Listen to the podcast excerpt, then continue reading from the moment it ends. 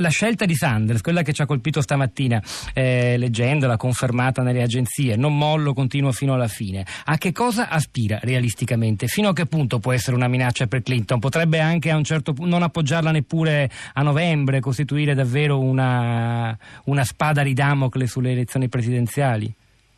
Eh, mi, mi, permette eh, un istante di, di, tornare sulla faccenda del Clinton, cioè di dire che è, è vero il valore simbolico, però eh, non bisogna neanche sopravvalutarlo, cioè non è che eh, con la presidenza Obama la situazione dei neri negli Stati Uniti è migliorata molto e non è che, che in, in, Pakistan la situazione delle donne abbia subito un balzo terribile con Benazir Bhutto, in India con eh, in, Indira Gandhi o con Sonia Gandhi. Eh, non, non, cioè il fatto che, che il leader, che le, anche Elisa, insomma, Elisabetta, la regina Elisabetta prima, quella di, di Shakespeare, eh, non è che, eh, che, abbia migliorato molto la situazione delle donne inglesi all'epoca. Per, per cui eh, un cambio di, di, di una, una figura simbolica di leader può dire qualcosa, ma non necessariamente.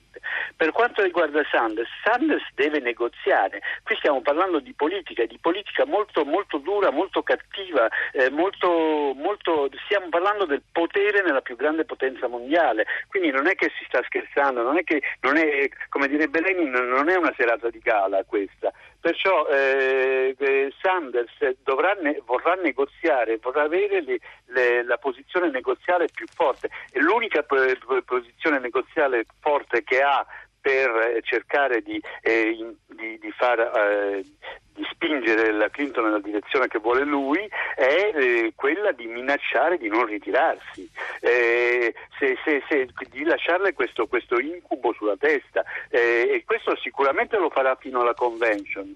Eh, quindi io penso che fino alla convention eh, ci sarà questa pressione dei, dei sandersiani eh, su, e dei delegati di Sanders perché comunque arriverà con circa 1400 delegati lì alla convention, quindi non roba da poco e, e in secondo luogo anche fuori ti ricordo che il 16-17 giugno a Chicago si terrà una convention del popolo di Sanders per vedere che futuro politico eh, eh, dare a questo movimento che si è creato in questi mesi.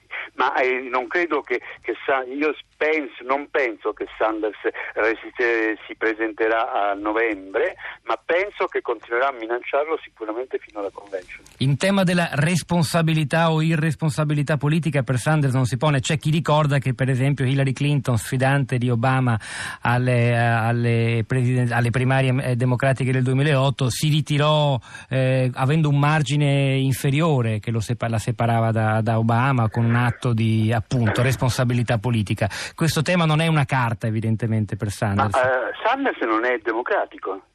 Sì, sì, certo. eh, Hillary è democratica, Sanders è un indipendente, è un, eh, è un terzo partito diciamo in qualche modo, eh, che ha, fa, ha, fatto una scelta molto sacra, molto oculata, a differenza di Nader per esempio nel 2000, di, di, non, di, di, giocarsi le primarie democratiche, ma lui non è un democratico, quindi eh, non è legato alla disciplina di partito né rappresenta né una posizione politica eh, eh, interna al Partito Democratico. Eh, d'altra parte la Hillary Clinton, come si vide, negoziò questa sua ritirata con la, con la, con la nomina a segretario di Stato. Eh, quindi eh, bisogna, evidentemente la, il problema con, con, Sanders è molto più complicato perché eh, per rispondere a quello che diceva la signora della Society Press eh, eh, sarebbe, sarebbe, fantastico Thomas, se, sì. se, se, Elizabeth Warren potesse diventare vicepresidente, ma un tic ticket con due donne non si vedrà mai negli Stati Uniti, quindi eh,